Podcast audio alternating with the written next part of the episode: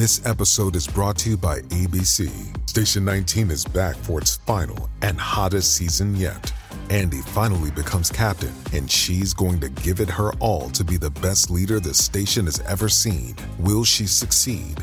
Get ready for fiery new romances and high adrenaline rescues. Watch the Station 19 season premiere tonight at a new time, 10, 9 central on ABC and stream on Hulu.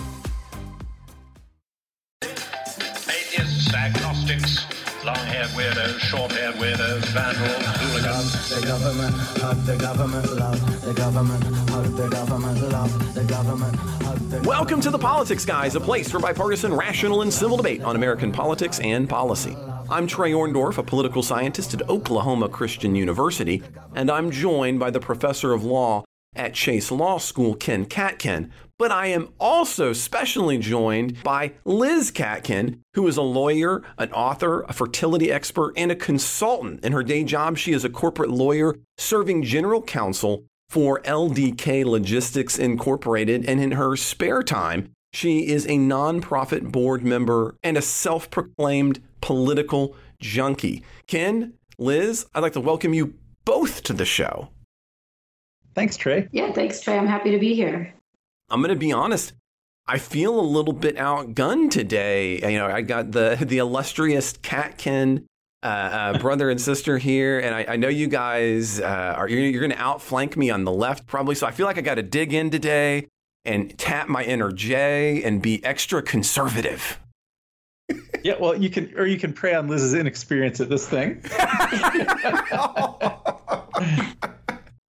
Liz, do you have any response to him on that front? Always been the weaker Katkins, and I've had a, li- a lifetime of getting used to it.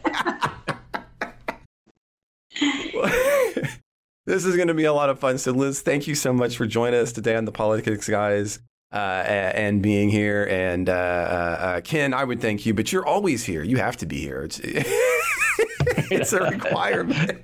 I, I took my vows. exactly, exactly. Well, we've got a lot of really good stories, I think, for us this uh, for this show. We're going to be starting out talking about uh, Trump and his racketeering charges in Georgia, the fallout from that. We'll also be talking a little bit about what we see coming forward in terms of the first of the primary debates uh, as they might go forward uh, next week or might not go forward. We're going to take a look at what a, a little story that became a big, fascinating story uh, of a police raid of a Kansas City paper.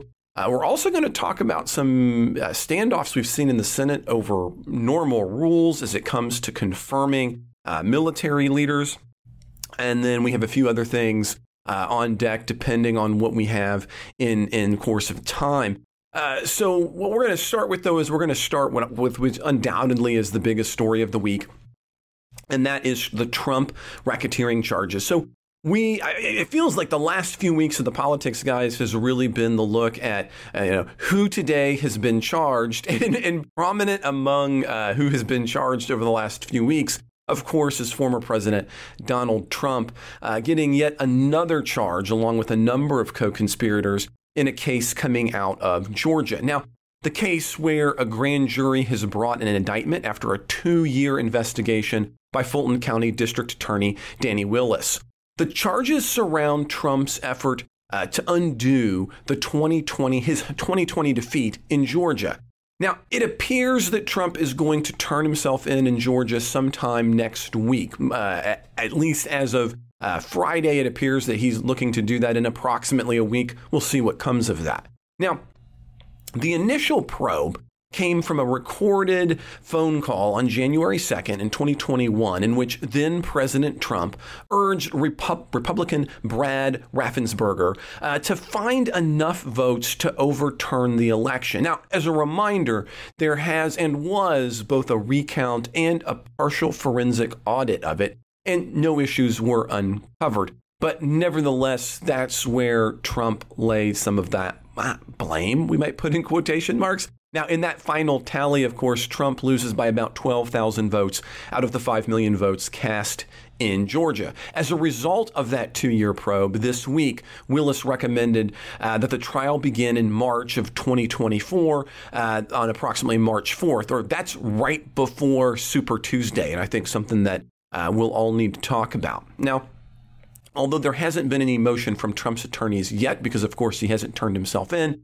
uh, Trump's attorneys in other cases have argued that for his other criminal trials, yeah, that's unfortunate when you have to be yeah, saying that sentence, uh, that the trial sh- the trial should be held after November 2024, that is, after the presidential election. Now, meanwhile, one of the co conspirators who has also been charged, Mark Meadows, the former chief of staff, and of course one of those co defendants, that I've just mentioned, has launched an attempt to attempt to move the charges to federal court from district, uh, excuse me, from state court, according to the Wall Street Journal. Now, this notice of removal, that what that means effectively is that you're trying to change the venue to federal court, is going to be heard here on August 28th. Now, it, it appears from a number of legal scholars there's a possibility of that moving forward, but whether it moves forward or not, even if it's eventually not allowed, it would allow for a significant amount of delay because that would allow you to have a number of appeals. So that's a lot right there. So I'm just going to pause right here. And Liz, since you're our you know, our guest, I'm going to let you have kind of the first crack. What do you think about kind of these? I would say historic, maybe historic number of charges but the, specifically the Georgia charges coming against Trump from Fani Willis. Well, I think it's good news. I'll start with that. okay. It's, a, it's not good news for Mr. Trump, um, but I think it's you know the the sweep and scope of the case is pretty impressive. And there's a lot of speculation over the last couple of years about what they were doing down in Georgia, and I think you know it was extremely well thought out the way they, they placed it in the racketeering laws. I think having this this enormity of state charges as opposed to federal charges is is very good news for people in the camp of wanting to make sure Trump or a future Republican couldn't pardon him so easily. Mm-hmm. Um, I think it's a yeah. I, I, think that you know from what from what I've read of it, the, the extent the extent of the charges, not only in, in, the number, besides Trump, you know, the a dozen and a half other uh, people indicted. It's a it's it's an impressive case that they've put together, and I think he's going to have a, a, pretty hard time weaseling his way out of this. Well, one of the arguments that has been made, and this has actually been one made by some of the other uh, of the guys on the show, uh, Mike, for example, was that you know this is the case that really should have come first uh, and, and, you know, yet this is is going to be kind of the last out of the gate. Do you think that it's temporal positioning in, in, in terms of when it has happened plays an effect onto how it's going to be viewed or how it might play out legally? I'm going to put that one over to Ken, who has more real world. Uh, yeah. Okay, Ken, please take it away. Yeah, I don't think it'll come last. Um, I, I, think the only one that could come before it is the uh, January 6th case. But I think um, the, the, New York case, although it was the first one where the indictment came down, uh, uh, Alvin Bragg, the prosecutor in New York, has said repeatedly that he would uh, slowball that case if, if, if in, in order to allow the federal cases to move ahead. Um, and Judge Aileen Cannon in the Florida federal case seems really determined not only to slowball that case as much as possible, but to try to figure out ways she can slowball the other cases. So I, I don't think the the the Mar-a-Lago case or the New York case is going to move quickly. I think it's either going to be the January 6th case in D.C. or the Georgia case um, that, that that that comes first, and the other one of those two will come second. So um, so I know you know some people were thinking that the prosecutors should coordinate with each other to bring the big ones first. I don't actually think it would be proper for um, prosecutors to uh, coordinate with each other that way. I think they all just had to bring the cases when they were ready to bring them. But I do think that it'll end up shaking out that way, that this one is not nearly the last.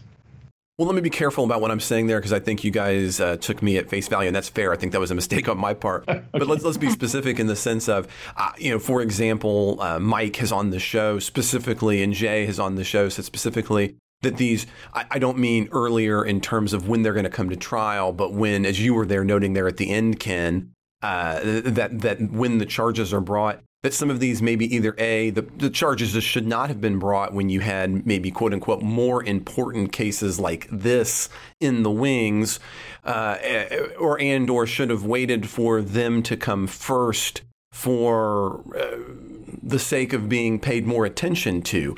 Uh, that's yeah, what I, just, I, guess I was getting more at yeah, there. Right. That that's question. what I was saying. I think that Mike, Mike and Jay's discussion of that was assuming that the prosecutors should take account of improper uh, political considerations, and I, I, just don't think prosecutors should do that. You know, the the conduct in the New York case occurred first. The investigation of the New York case got done first.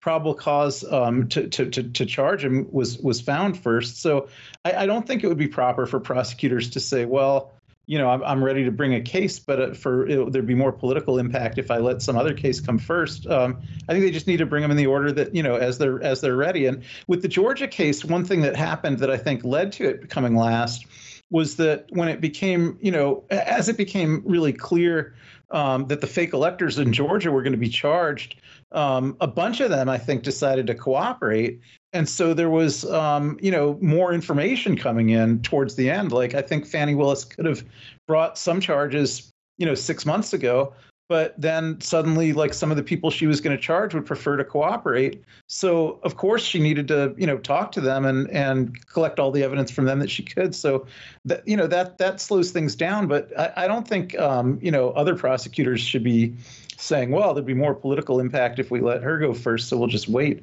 You know, I think they have to bring their cases when they can bring their cases.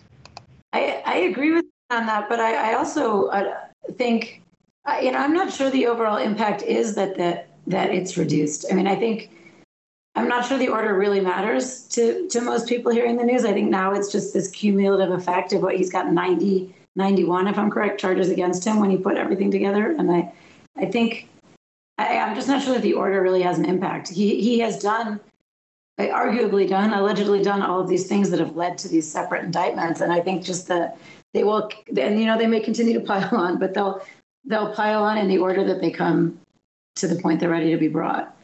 And I agree with Ken that prosecutors can't coordinate or delay that timing. So in other words, the, the, the the political assumption at the base of Mike and Jay's argument is effectively flawed, is what I'm hearing you kind of both agree on in this case. Yeah, I would even go so far as to say unethical. Like, I think it would be unethical for a prosecutor to try to take account of political impact as a timing consideration for for bringing a case. So then, the other piece here that I was looking at that I have thought about is right we have what I've already mentioned was Mark Meadows' attempt. He's one of the uh, the co-defendants in this to move the case to federal court, uh, and and the argument being, at least from uh, Meadows' team, is that this takes place under the auspices of his role as chief of staff, and therefore should move to federal court uh, you know, a number of prominent uh, lawyers have said, kind of talking about this. Look, there's a chance that that is going to be a possibility that this moves to federal court. So one question I'm going to have is, what do you think is that possibility? And then the second was kind of my editorializing on it, which was even whether or not that happens, it seems like it is a likely way uh, to create what I would suggest is the, the, the primary Trump legal strategy, which is to delay things, which means it's going to be another opportunity to have a motion which you can appeal and appeal before uh, the the primary uh, charges can can come to trial. So, Liz, again, I'll, I'll start with you. Kind of two questions there, right? Uh, uh, uh take them in any order you wish. Um, it's funny. I, I, don't mean to to be deflecting, but I think again, Ken's got so much more experience in that on the litigation side than I do, having spent my career as a corporate lawyer. I I'm not sure I know enough yet to know uh, the likelihood of Mark Meadows being able to remove it to federal court. I'm, I'm thinking that's going to be a tough battle, but Ken, I'd welcome your thoughts on that one. Yeah, I think he's got a chance. Um, I think that his argument under the federal officer removal statute is not a frivolous argument. Um, you know, I, I, I don't I don't know that he's going to win it, but I think so many arguments I hear from the Trump people, I would just say are frivolous. And here, I think what a judge is going to, what a federal judge is going to have to decide is um, what what is the scope of duties of the chief of staff to the president, and if if Meadows was doing things um, because he was the president's chief of staff and the president was having um, the chief of staff uh, carry out the president's orders and that was part of his job as chief of staff then he's entitled to remove to federal court. Um, on the other hand if, if, if the if the trial judge finds that um, no, none of this stuff was within the president's duties, and therefore it wasn't within the um, chief of staff's duties to, to to to do the president's political work for for the president, which was unrelated um, to the president's uh, job governmental job duties. Um, then he won't be able to remove. But I, I think there's arguments. You know, there's these lines are blurry lines. Um, the other thing that Trey asked, though, is whether this is going to um, cause a big delay. I definitely agree that Trump is trying to maximize delay. Um, and I do think that, although I generally agree with uh, Liz that Fani Willis did a, a good job uh, thinking about the legal theories, I'm, I'm not sure she fully thought through the litigation strategies. I, I heard her say in that midnight press conference that she was going to try all 19 of these guys together. That, that that's just obviously not going to happen. And there, there's going to be there's going to be some some severance and some. I mean, she also is expecting, I think, that some of them will take guilty pleas and cooperate, and and that they won't end up trying all 19 of them. But I think in, in the case of uh, Meadows you know, if he gets it severed, he gets it severed, and um, I'm not even sure she would appeal that. If, if the if if a if a federal judge says I'm going to allow this case to be removed to federal court, um, Willis would have a right to appeal that to the 11th Circuit, but I think she probably wouldn't. I think she probably wouldn't mind just moving forward with the rest of the case and trying him separately in, in federal court. Liz, anything you'd like to add to that? Yeah, and I, I, think I think she'd be wise to let that go too, because I think you know the big danger of having this big group uh, of defendants, which I, I, agree with Ken. At some point, it will have to be split. Is really the time factor, right? This is going to slow. It's going to be a slow process. The more defendants you have, and so um, if the interest isn't getting, you know, Trump to trial more quickly, it it doesn't really work against her interest to let Meadows slip away. And I'm sure she'll welcome as many, you know, defendants reaching deals as they can.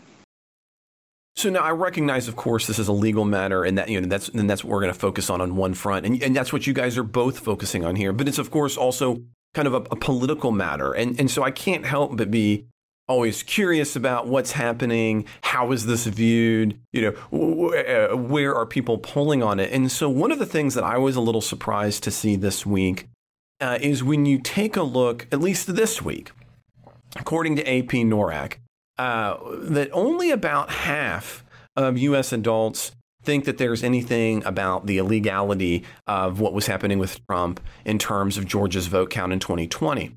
Now that might seem relatively high, but this is an area where when you start breaking it down, you get some you get some weird differences here, right? So Democrats are not unanimous, but about as close to unanimous as you're going to get in terms of polling at about 85% uh, you know, again, you're not as surprised to see that you only get about 16 uh, percent of Republicans who are going to be saying the same. But it's independents, fascinatingly enough, we're only approximately 40% of them, so far less than the overall average. So it's Democrats who are pulling that average. Only 40% of them uh, are going to say that. And it's not that many more who even just say it's unethical.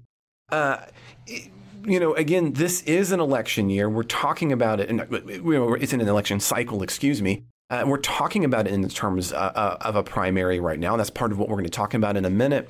What, what do you think the the political outcomes of this trial are? I, I think one of the things that I see, and I'll just kind of start here, is that I think that for a long time, Democrats have been kind of waiting and hoping on the sidelines for these cases to come up because not just because they want to see justice done, but I think in part because they want to have kind of a political vindication and be able to say, well, look, th- you know, this is the way it's, you know, this is going to be kind of our chance to ride in. And I'm not sure that that second half of it, right, justice aside, I don't think that second half is necessarily borne out in the data as I look at it. Uh, and I don't necessarily see with the same kind of glee, again, an area where I know all three of us would agree is going to be, um, of course, I'm, I'm on the right, but I was a nev- I'm a never Trumper. But I don't necessarily agree. And I'm curious where you're going to stand on this, Liz. I see a lot of Democrats kind of seeing this as having that second element, which is, and you see, not only is justice going to come, but this is this is going to win us points. This this is evidence. We're gonna, yeah, mm, we've got it. And I don't see that being the case. I'll start with you. What do you think about that, Liz? Yeah, I think it's a good question. I mean, it's it's complicated because as you just said yourself, you've got you've got Republicans and you've got never Trumpers, and there's different different groups, right? And then you've got this MAGA base that'll support Trump no matter what, but not necessarily other Republicans. So it, it's like a complicated puzzle board. But I, I I agree to some extent that Democrats may be somewhat overconfident, but I I think that the Georgia trial changes things a little bit in the sense that you know, you've got the people who will never ever lose their faith in Trump. That that base is just there. I think that the fact that these trials will be televised and so many more facts will be coming out. You know, there's also that whole question of how many Americans watch television anymore. But I think I think impact of the this this the scope and sweep, and if it is televised and more and more facts come out, those will end up on in TikToks and podcasts and people talking about it. I think this whole idea of stealing democracy hopefully would be offensive to more people. I think that there there may be more Republicans and more independents that are disturbed, at, hopefully at the least, to hear how close things may have gotten and how many people were involved in such a grand way in trying to undermine the vote in Georgia. Um, I I think that interest, you know, it will really depend on whether what Trump does. I, I think, you know, if Trump continues to keep running, this is going to be a very tricky situation for the Republicans because, you know, there is the base that won't leave Trump, but at some point, you know, if if there's a possibility Trump's going to jail, they're going to have to Ken, what are your thoughts on this? Oh, yeah. yeah. I, I, think Trump will be in jail soon, um, you know, long before these trials are done, because I, I don't think he's going to be able to maintain his conditions of release. And he, he hasn't really been doing it so far. And, you know, there's there's a bunch of judges. They're all trying to give him um, leeway. Uh, but if he keeps um, intimidating and threatening witnesses, intimidating and threatening the, the judges themselves, um, you know, that kind of thing, he's he's uh, he'll, he'll probably be in jail. You know, by the end of February would be, or yeah, I'd say. Well, no, we're in August. I'd say by the by the end of uh, December, he'll be he'll be in jail um, long before the trial. The other thing is, I think, um, you know, it, it it's the, he can't win right now today he's got no path to the presidency, and things are all, only going to get worse for him. So I, I, think the kind of talk that Republicans are engaging in, as if there's some possibility that Trump could be elected president of the United States in uh, in the 2024 election, you know, they're they're all living in a fantasy world. Yeah, well, Ken, let me ask you something. I, I agree with you that I think he should be in jail, and I think if he weren't Trump, he'd already be in jail. Yeah, he would already be in jail, clearly. And I think a lot of people agree that if he weren't Trump, based on his actions, he'd already be in jail.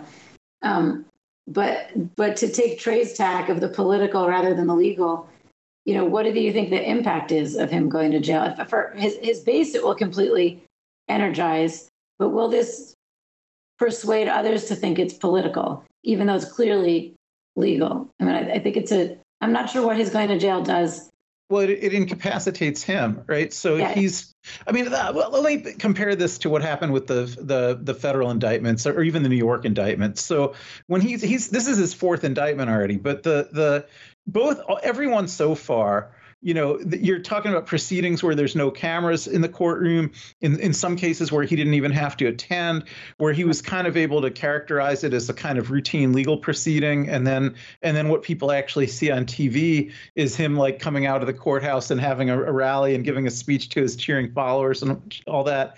You know, right now with the Georgia case, by the end of next week, you know, he's going to be brought into a jail where he's given a, a mugshot. That mugshot's going to be everywhere, you know, including that it's going to be in a jail. It's going to already start looking more serious, you know, to, to people right away um, because of the optics of that um, the, these charges are, are more serious and, and, and netted in more people, and more people are going to start turning against him publicly. You know, it may be that Jack Smith is already turning some witnesses as well, but that's all being done very invisibly. Um, but when you've got you know 19 other people indicted or 18 other people indicted, as in the Georgia case, then the, the process of turning and becoming cooperating uh, witnesses is is much more public and, and visible and transparent. Um, and and also he's um, you know he's going to actually force uh, people like uh, Governor Brian Kemp and Secretary of State Raffensperger, they've already kind of been forced by Trump's nonsense, you know, to be um, Republican voices who are calling him out. And I think in, in Georgia, that's what you're going to hear. So I, I think he only loses ground from where he is today. He there he has no chance of gaining any ground from where he is today. And from where he is today, he's in a position where he's, you know, could not possibly win a general election.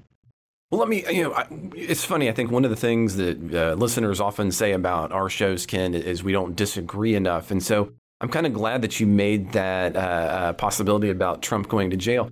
I think this is one of the few times where I, I might have more vehemently disagreed with you. I think okay. there is. I think there's a zero chance that Judge, that Trump is in jail uh, uh, by the end of the year. I, I, don't see that as happening. I don't think that's going to happen and and I think it, it, it, doesn't happen for entirely non-legal reasons. I, I, don't think there are any. I don't think there is a judge, Democrat or Republican, who is going to place Trump into jail. Yeah, I, I, I mean, again, I'm not disagreeing with the the legality of what you're suggesting, but I, I, I think you're just wrong. That that it's going to take would take an individual judge to do, and I don't think that's going to happen. And yeah, I don't think he's leaving him much choice, though, Trey. He's he's yeah, threatening the judges themselves. He's threatening the witnesses. He's out there tweeting, you know, if, if anyone comes after me, I'm coming after them. You know, you can't run a trial if you have somebody out there doing that kind of stuff. I don't. I mean, again, I don't disagree with. I mean, again, I, I don't disagree with that, but I still don't think that you end up having Trump in jail. I don't think there's a judge that wants to be the person who puts Trump in jail, and I think on the right you're not going to have a Republican want to do it because they're not going to want to be ostracized from Republicans. And I honestly think the Democrats don't want to be the Democratic person to do it because then they're going to get labeled as doing it for political reasons. And, and that's actually why I'll go one step further. I understand the desire to want to say that the uh, that, that having the cameras makes Trump and having the mug, mugshot makes it look worse. And just for listeners, keep in mind the what, the reason this is the case is Georgia law actually requires that there be cameras allowed during judicial proceedings unless there is some compelling reason that a judge bar them. Uh, so they need to be able to have something like, say, well, look, we've got a juvenile victim or a witness, and those kinds of rules are unlikely to apply in this particular case. And again, I recognize that a lot of individuals are going to say, look, this is going to make Trump look worse. However, I'm going to go back to pre 2016, and that is precisely what I argued would happen to Trump when he started running for office. And I think it I think it downplays one of the centerpieces of what makes Trump Trump, which is his ability to to to do well in the social media and the television space and and I honestly think this helps does not hurt him. And I'm making that prediction because I was l- wrong so badly the first yeah. time when he was running. And and I think it's easy to fall into that trap because when you follow him closely, you think, okay, this guy's just going to stumble. It's going to look terrible. He's going to look guilty. It's going to be horrible. And it doesn't end up working that way. He is either uh, accidentally yeah. or purposely court, phenomenal at that. Court, courtroom courtroom proceedings different. I'm sorry, Liz, you talk. Yeah, no, I, I was going to say the same thing. I, I, mean, I hear what you're saying, and he's he's a slippery eel that one, but uh, it is very different when when he's in control of the situation. He's often been in TV when he's in control of the situation, and he's he's masterful at controlling his his media presence and coverage, but I think, as Ken was about to say, I didn't mean to cut you off. It, it's different when you're in, a defendant in a legal proceeding, and just from reading the news coverage of the of the federal case and the other courtrooms he's been in, um, almost every every piece of written journalism I've seen has said how he was, you know, a little bit cow. Like the judge came in and he was not his usual self. He was quiet. He was looking at his feet. Like I think he won't be able to control the media spin when he's a defendant in a courtroom the way he has to date. And all the witnesses are going to be Republicans too. So, you know, the witnesses are going to be um, the, the Georgia Secretary of State, the the Georgia Lieutenant Governor, um, you know, people like that. The fake electors themselves, many of whom are going to turn against him. You know, so it's it's not going to look like this is a bunch of Democrats piling on. It's it, the, the the the the most of what people are going to see when they watch these trials is um, Republican officials or or Republican, um, uh, you know, at least party officials, um, uh, you know, saying that that they were involved in these crimes with Trump, and and he's only gonna, you know, he's only gonna get to, you know, be speaking, you know, maybe you know five percent at most of of everything that anyone's gonna hear, and he's immediately going to be shown to be a liar. Like everything that he says, they'll just put up evidence immediately showing that he's lying, and uh, I don't think he's going to come out of this looking well. He doesn't get to control the pacing or anything like that of how information is presented. Well, let's take this out a step further because next week is scheduled to be the first Republican debate. And there has been a lot of hullabaloo as it comes around to the idea that, that everybody's going to have to support, sign a written support that they're going to support the eventual nominee for the Republic that wins the Republican primary. And and Trump has made it relatively clear to this point that he's not going to do that. Uh, that you know he's not going to show up. And likewise, it appears that the RNC is going to potentially you know kind of hold their their position here and say you can't be in. This comes at the same time. I think for from the Trump side, at least, my my reading of this is is he's kind of playing his discussion about that alongside what's been going on in Georgia because he argued on Truth Social this week uh, before he just 24 hours ish later uh, rescinded that that he was going to have this big press conference instead. He was going to reveal all of his evidence. I was telling our Discord listeners, I said, listen, if he does it, it's going to be at the exact same time as, as, as the Republican debates. Uh, but he ends up pulling it, so I'm, I'm, sort of kind of right. But what we what he then goes on to say is, look, it looks like he's going to have a competing interview with Tucker Carlson, maybe even on uh, uh, X, you know, the social media site formerly known as Twitter. Uh, in, large part of his because of his anger at Fox News I mean, again, it's it's hard not to see what's happening in Georgia and him turning himself in. As it's all coming in the same week next week as the debate. Last thoughts about what goes down with the debate, and if your guy's hypothesis is correct and I'm wrong, uh, you know, who is it? Right, right? Nobody's polling right now in a way that seems like they can beat Trump. Does this even matter? Like, well, what's your take on that for next week as we kind of close out our thoughts on on Trump with uh, uh, this conversation about the uh, the upcoming Republican debate. Uh, Liz, why don't you take us off first? Yeah, so I'll go out on a limb here. My, my thought is that you know he turns himself in the day of the debate to take all the air out of the room, and that he gets all the coverage and the debate gets none.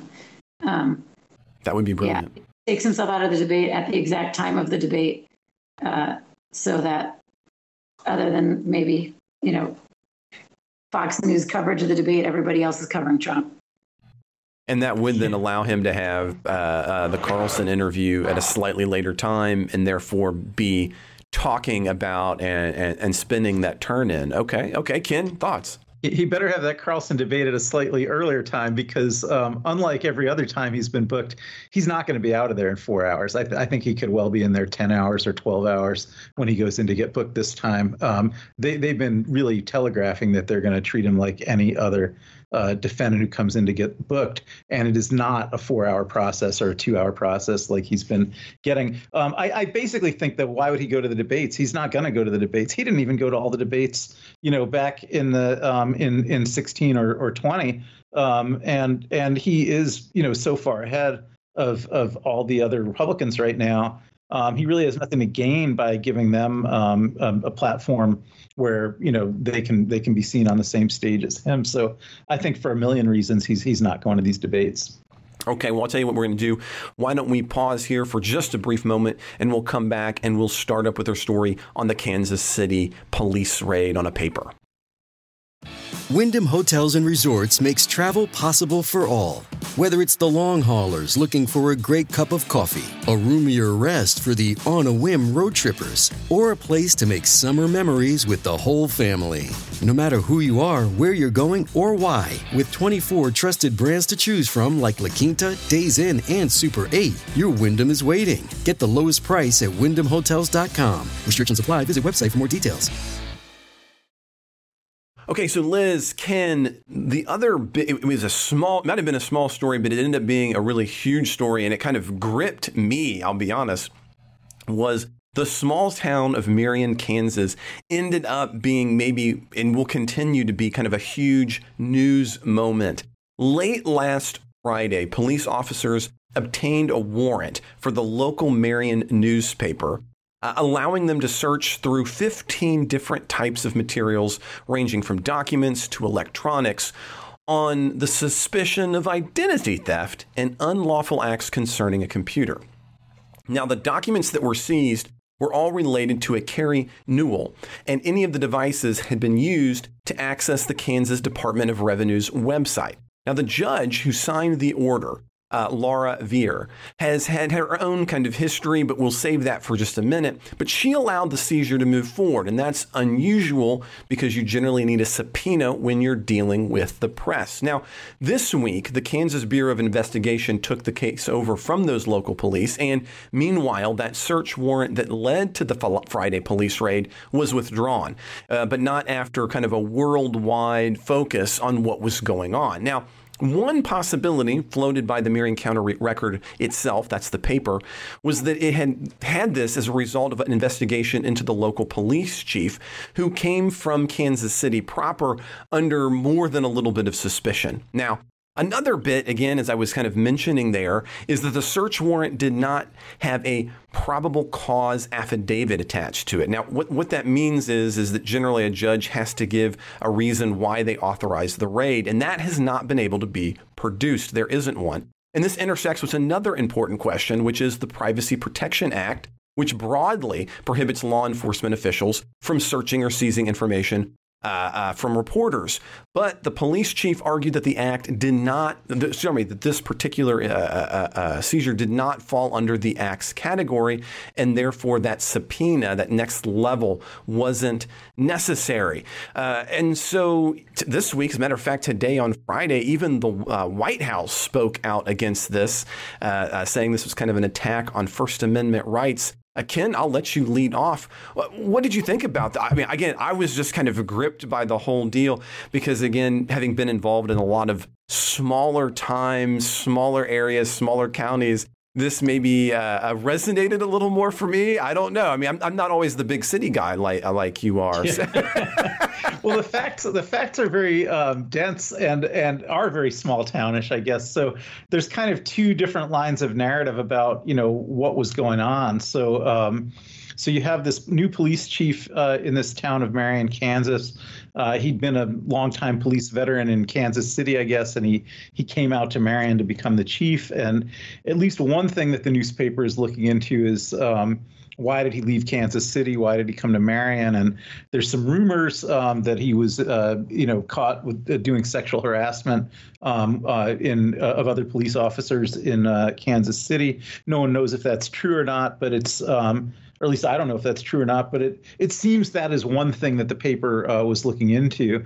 And then there's this totally separate thing going on where um, there's a a, uh, um, a, restaurant owner who's a kind of politically active in town, and she's um, both in the middle of getting divorced and she's trying to get a liquor license for her restaurant. And uh, apparently, her her um, estranged spouse is going to the newspaper and saying, "Look, I'll give you all her DWI convictions, documents of all that, and so you can publish that she's not actually eligible to get a liquor license because she's been convicted of DWI too many times."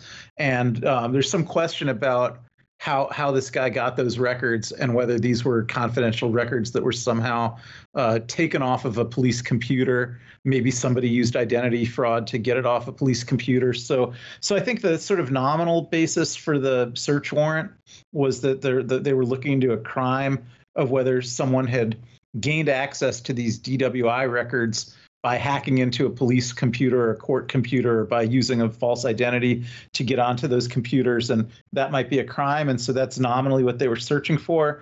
But but people also think that this is retaliation because they're looking into the police chief and his sexual harassment. So that's kind of my understanding of the the very Peyton place type small town type facts that these these stories are intermingled with each other.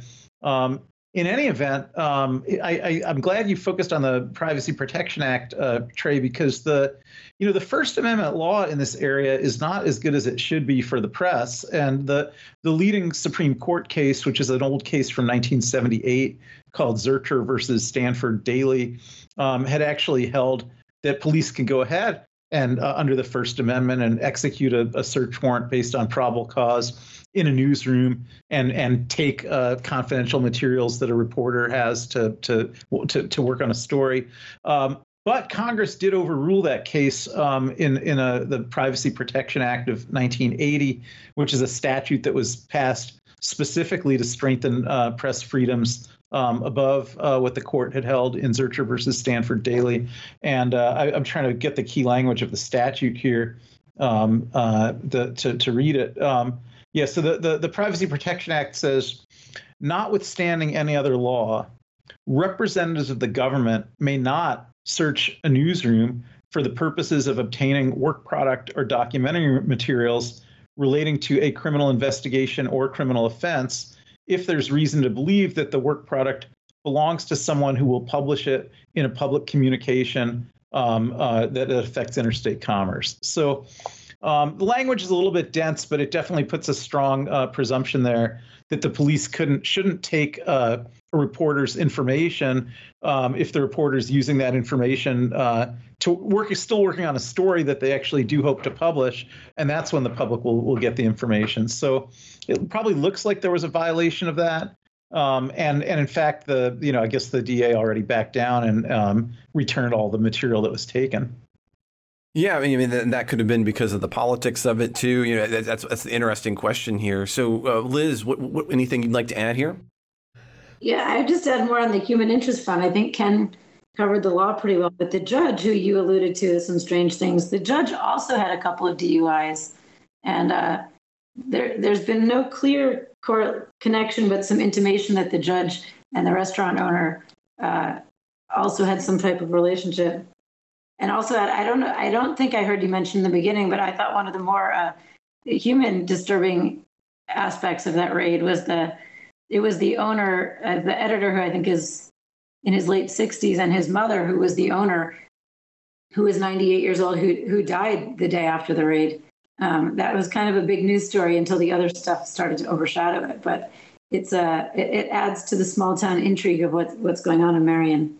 Yeah, this was so upsetting for the 98 year old uh, owner of the paper that um, that they, they, did that the police came and raided her newsroom that that that stressed her out. And some yeah. people are saying that. Call, I mean, I don't. I suppose you know we don't have we don't have a coroner's report saying why she died. A 98 year old. Well, and even if we die. did, I'm not yeah. sure if it was going to be like. And the cause was police yeah. raid. I don't think there's a box for that. Yeah. but it's but it's disturbing nonetheless. yeah, yeah. It well, definitely know, and, is, and, and I think that, that, I mean, yeah. one of the things that's kind of that, that it's worth. I love that you kind of put in that that human side there, Liz, is because right as a guy who does you know political communication as one of my areas. I think we forget how oftentimes, you know, what stories we kind of root to. And one of the things that makes a story far more sticky, something that we're going to think about and want to be connected to, is that personal element, right? You know, it's the old right. If uh, if thousands of people, if tens of thousands of people are hurt by a hurricane, that's sad in the passing. Uh, but you know, watching the singular grandmother uh, who who's losing all of her possessions, that's the thing that we gravitate towards. Or in, in this case, right, the uh, uh, the old woman who who, who dies. Yeah, yeah, I think there's also a little bit of mystery left still now about what the Kansas Bureau of Investigation is doing, and so so the, the Kansas Bureau of Investigation is is now investigating the case, but they've actually been pretty close-lipped about whether that means they're investigating the the police and why they did this raid, um, or whether it means they're actually investigating the newspaper. You right. know, I mean, it could it could be either. We really don't know what they're up to right now. The, the police chief, I believe, resigned. Uh, was it yesterday? Either yesterday or today? It was late afternoon yesterday, I think, Liz. Yeah, yeah. He stepped down, so I don't. Which which may or may not mean that he's being investigated, but that it was my. I guess my suspicion was that they were investigating the raid more than the paper. But you're right, we don't actually know. Yeah, and I, I never count on those kind of bureaus of investigation to to you know be uh, yeah, to investigating the people they ought to be investigating. yeah. So. And see this this right here, I think, is why sometimes we get along uh, uh, so well, Ken. As well to see, yeah. right? My my libertarian distrust, I think, sometimes comes out in in your more uh, modern uh, uh, uh, liberal distrust, and so we overlap. So I think um, we might want to move forward, uh, come to another, and this is one. It, I think in a different era where not as many things were getting kind of all of the news attention would have probably been one of the lead stories for this week. But this past Monday, the United States Navy became the third military branch not to have a Senate confirmed leader for the first time in history, at least according to Reuters in the Wall Street Journal. So, uh, Senate, Senator Tommy Tuberville of Alabama now has blocked numerous military nominations from moving forward, and he has argued that he will continue to hold the line on this front. Now, now what he's doing precisely, again, for those who, uh, who are trying to understand this, the Senate works through a process generally known as unanimous consent. And what that means is, is that all of the senators have to agree to the rules of debate uh, on any particular uh, bill or item that is coming forward to the floor. And if they all agree to it, then those rules hold. But any one particular senator uh, who does not agree ends unanimous uh, consent, and it doesn't stop that process from moving forward. But of course, it makes it a far more difficult process. And at this point, the Senate has not wanted to have to deal with that difficult process. Now, the reason that Tuberville has been taking this position is, is that he has argued that the Defense Department needs to change its policy to grant leave on reimbursement for travel costs for service members seeking abortions because there's no particularly good reason to do it. And secondly, in his phrase, Congress then needs to pass that policy into a law uh, and to make that move forward. Now, the Senate could take up issues on either one of these fronts. It could continue to move these forward, uh, but it just doesn't want to, in large part because if you're not doing the normal process, it takes a lot of times. Uh, as of my last taking a look at it, uh, the Congressional Research Service has been estimating that it would take several months for the Senate to get through all of the nominations that would be required. And and Liz, I know this kind of intersects a little bit uh, uh, uh, w- with your area, so I'm really curious what you think about what's been going on here in the Senate. Well, I mean, I, I, think it's ridiculous that that one senator has held up so many hundreds of appointments, and that the Army, Navy, and Marines all are lacking heads um, because of Tuberville. So I just, I, I, think it's pretty outrageous. But uh, I, I also think he's, you know, he's taken an issue that that is essentially a non-issue because he wants to throw abortion into the spotlight. I mean, I think the amount of spending, I don't have that exact figure with me now, but to cover abortions for service members as as a percentage of our military budget is, is very, very small. I think it's also substantially less than it costs for pregnant military members to actually carry a pregnancy to term and have a child at all the costs involved in that and not be able to serve. So I think the the, the funding argument is a really spurious argument um, that he's he's using because he is anti-abortion and he's using his power to, to block the appointments. Ken, what do you think?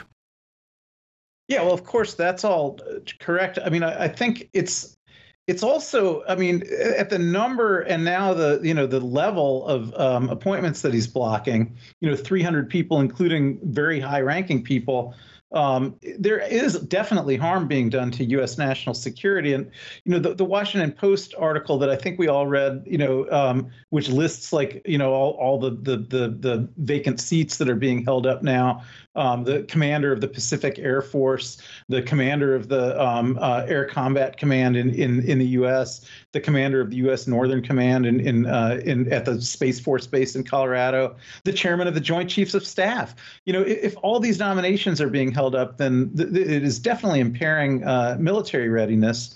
And um, you know, I, I, I don't know, you know, where what is going to be the thing that breaks the logjam. It seems to me the thing that should break it is just that Schumer should just move things forward on a simple majority vote, and maybe he will at some point. But that would be a, a tremendous break with um, tradition. But I don't I don't really see Tuberville backing down, and I I think there's a certain point where you know that the the the, the majority in the Senate you know has to think about changing its rules um, in order to um, function and in order to not uh, grievously impair the U.S. national security. I don't have as much sympathy for the Senate. I mean, this is part of the process. You have this, you know that you can do this. The Senate could put these through. I mean, there are the votes to make these happen. It, it's just a matter of they don't want to take the time to do it. Uh, I mean, these could be going through. Would it take a while? Of course. Like I was just mentioning, it, it would take several months to get now because of the backlog you now have. Uh, but, but, that's you, several you, months you, where, where they can't do anything else, where they can't legislate. I mean, that's true. But I mean, that that's the rules that you operate under, and and they should have been doing this at the outset, right? When Tuberville st- stuck in and said, "Look, I'm not gonna I'm not gonna have unanimous consent," they should have not allowed this giant backlog. They should have been going through uh, uh, uh, uh, through what you call the long vote process in the Senate at, at the outset. Uh, in all honesty, uh, my guess is is I don't think you're going to see Schumer make that kind of move not because it wouldn't necessarily be a, a, possibility, but because I think he likes it, right? Th- this is phenomenal if you're a Democrat in terms of like uh, uh, running for election. Uh, you don't want to change this process. And you could, and again, you've got the Republican votes to make it happen had you been doing it all the way through. But it's a great political issue. Tuberville thinks he's winning. Uh, uh, uh, Democratic leadership think they're winning. And as a result, no one's going to vote on these. Well, you know, I, I, think you you might be right that Schumer isn't going to make the change I'm advocating, but I, I, would think there'd be a different reason for that. I, I don't think the Democrats are winning. I, actually think Tuberville, you know, is single-handedly, you know, defeating the, the Biden administration and the Senate majority, and it, it's not. Not only is it not a good good for the country, it's it's not a good look for the Democrats. But I think the only reason that Schumer might tolerate it is because he's actually more worried that the Dems could lose the um, majority right? So he doesn't want to change rules um, that, that protect uh, uh, minorities, you know, right right before they maybe become the, the minority, and and so I think that might be what's keeping it. But it's it's hard for me to see that this is a good issue for the Dems. I mean, it's just it's a real erosion of uh, uh, uh, national security that's taking place because one Republican senator is able to push around the rest of the government. Yeah, yeah, I agree with you on that, Ken. And, and Trey, I was going to take issue with you, you thinking this is good for the Dems because I think, you know, that's one historical issue is the Republicans pressing Dems as being weak on security. And I think having this number of positions open and the country at risk, it, it it makes an argument that under Biden's watch, you know, our national security has eroded, and and even with the Dems controlling the Senate, they haven't been able to protect us. So I, I agree. I don't I don't think this is great for the Dems. I don't I don't think it's great for the country. Um, it's it's it's bad news what's going on in Congress right now. But again, I mean, you could go through the you could go through the non-fast track process, uh, and you could have done that. Uh, you know, 285 no, it's it's not. That's not a realistic answer. I mean, like for instance, the the the government needs uh, pretty soon uh, a budget, um, or you know, there's going to be a government shutdown.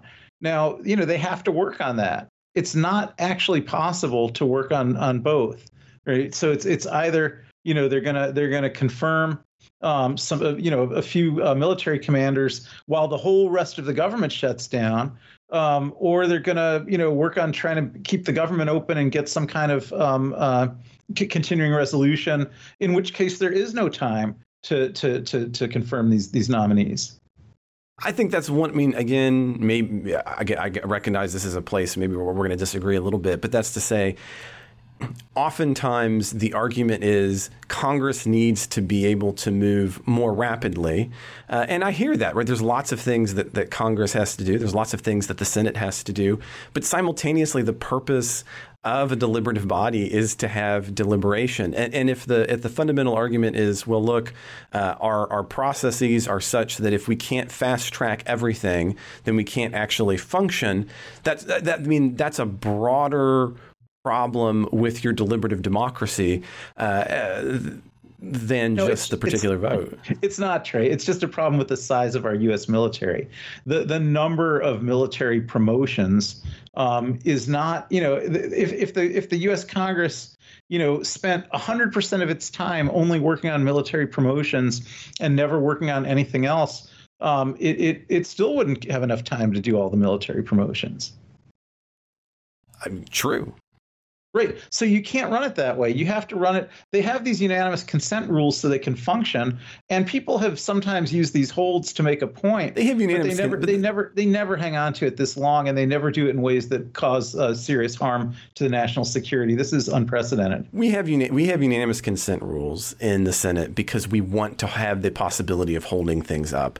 The, the, it, it is there the reason that it continues to exist is because both sides at different uh, at different points wants to be sides. able to throw no. wrenches no one, into no one has ever, uh, no one has uh, ever done anything like this.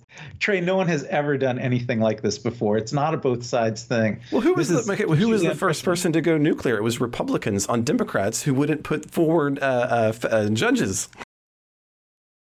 Right, but that, that's different. I mean, the judges, uh, you know, it's it's conventional to have a hearing on a judge. It's not conventional to have a hearing on every single routine military promotion. These are these are promotions that are, you know, recommended internally within the military. These aren't political appointments.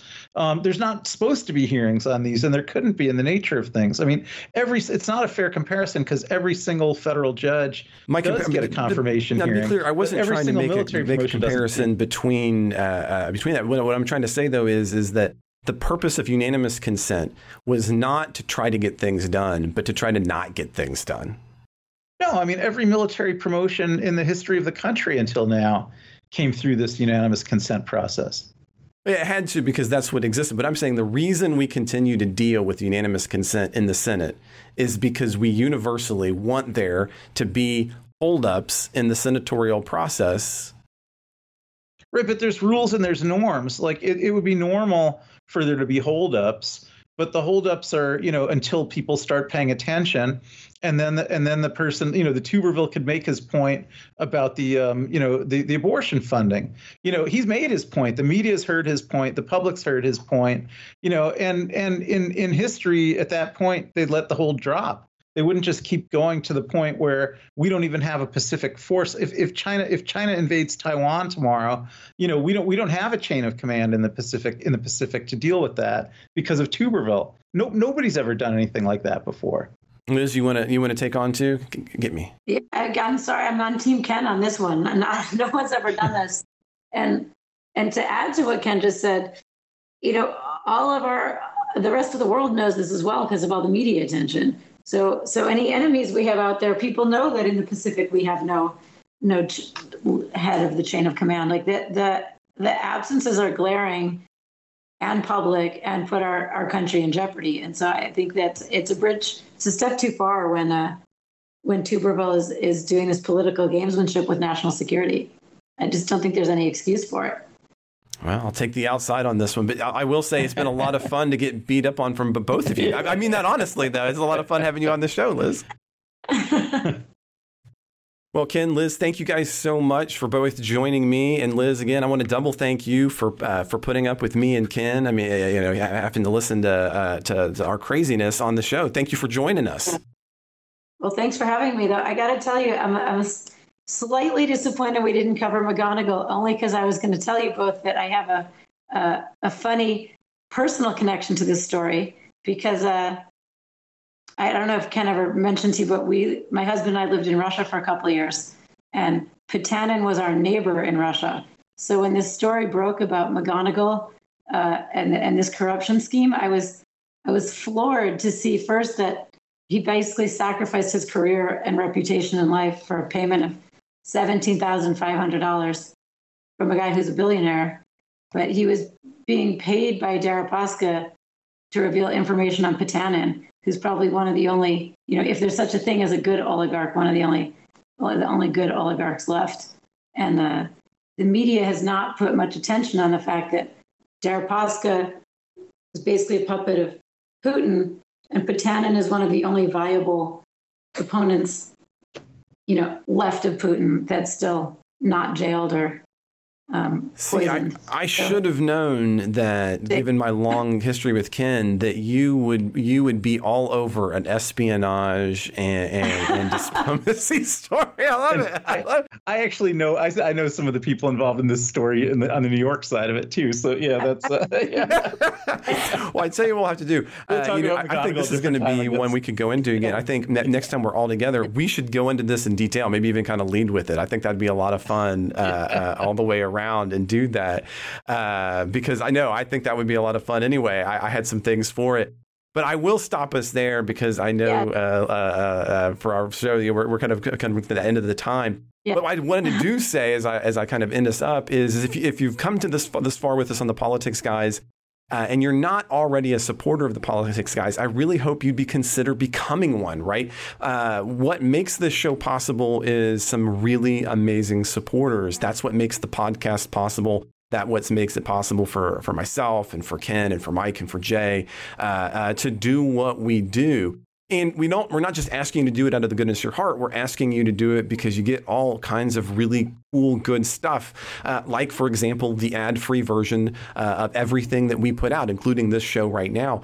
It also gets you ex, uh, ex, an exclusive show, our supporters exclusive midweek show, where, in, at least in the case of Ken and myself, we break away from the con, uh, the constraints of the news cycle and, and discuss the Constitution. We've been going through the U.S. Constitution. Uh, this week, we were just going through the Article 5 of the Constitution, the amendment process. And I'd love for you to be able to join that part of the show uh, and, and have those midweek cycles with myself and Ken. And hey, maybe at one point, Liz, if you'd ever uh, consider joining us, uh, diving into the Constitution or one of the amendments. So there's all kinds of cons- uh, cool things you get as a supporter. One of the other ones that I'll mention, uh, mention in addition to the supporters exclusive midweek show is our very active Politics Guys Discord group. As a matter of fact, uh, between doing some of the recordings, I was actually doing some videos of what I was recording with Ken and posting it on there, and supporters were taking a look at that. That's always a lot of fun. I love interacting on that space, and I'd love to interact with you as well. So if you would be interested in any of those,